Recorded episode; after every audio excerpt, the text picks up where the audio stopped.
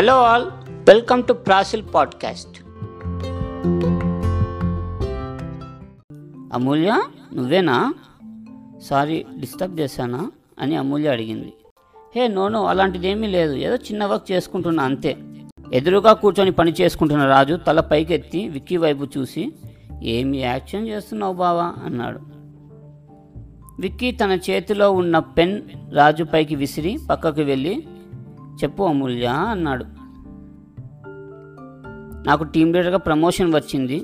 ఈ విషయం ఫస్ట్ అమ్మ నాన్నకి చెప్పి తర్వాత మీకే చెప్పాలి అనుకున్నాను. అందుకే నాన్న దగ్గర మీ నెంబర్ తీసుకున్నాను. సారీ మీరు బిజీగా ఉన్నప్పుడు డిస్టర్బ్ చేసి ఉంటే. ఏ కంగ్రాచులేషన్స్ అమూల్య. పార్టీ ఎప్పుడు మరి? అని విక్కీ అడిగాడు. అమ్మో నేను ఎవరికీ పార్టీ ఇవ్వడం లేదు. నేను ఏ పార్టీకి వెళ్ళను కూడా. విక్కీ నవ్వుతూ అయితే నువ్వు మన ఎంగేజ్మెంట్ పార్టీ కూడా రావా? సరేలే ఆ ఒక్క రోజుకి ఎవరో ఒక అమ్మాయిని చూసుకొని ఎంగేజ్మెంట్ చేసుకొని చేస్తానులే నేను ఒప్పుకోను. అలా ఎలా చేస్తారు మీరు? ఇది అన్యాయం అని అమూల్య అనేసరికి విక్కీ పెద్దగా నవ్వాడు. పది రోజులు ఎంగేజ్మెంట్ అయిపోయింది. ఒక నెలలో పెళ్ళి ముహూర్తం పెట్టుకున్నారు. అనుకున్నట్టే విక్కీ వాళ్ళ అక్క బావ యూఎస్ నుంచి బాబుని తీసుకొని వచ్చారు.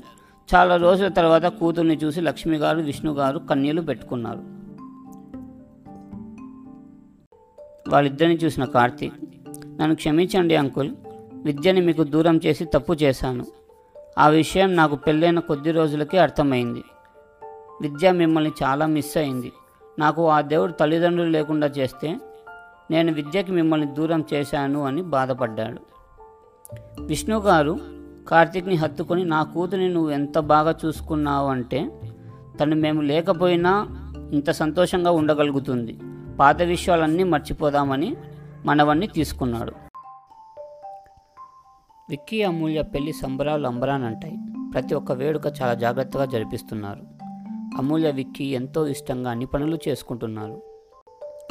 విద్యా కార్తీక్ వాళ్ళు తొందరపడి పెద్దవాళ్ళకు చెప్పకుండా పెళ్ళి చేసుకుని ఎలాంటి తప్పు చేశారో ఏమేమి మిస్ అయ్యారో చూసి బాధపడ్డారు. ఒక పక్క లక్ష్మి గారు విష్ణు గారు మూర్ఖత్వంతో కూతురికి ఎలా పెళ్ళి చేయలేకపోయాము అని బాధపడ్డారు.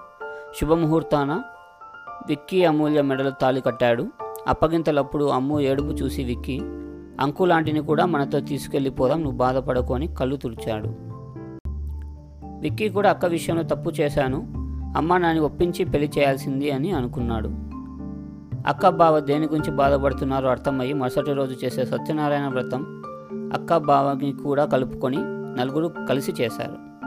కార్తిక్ని తిరిగి అమెరికా వెళ్ళొద్దని విష్ణు గారు అడిగేసరికి కార్తిక్ మావయ్య నా భార్య కొడుకు సంతోషంగా ఉండాలి అంటే నేను కొంచెం సంపాదించాలి.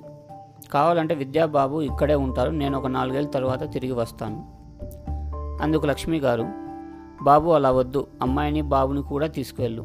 నాలుగేళ్ళ తర్వాత మాత్రం మీరు ఇక్కడే సెటిల్ అవ్వాలి. తప్పకుండా అత్తయ్య. కార్తిక్ చనిపోయిన పేరెంట్స్ని చెల్లిని అమూల్య వాళ్ళ పేరెంట్స్లో చూసుకున్నారు.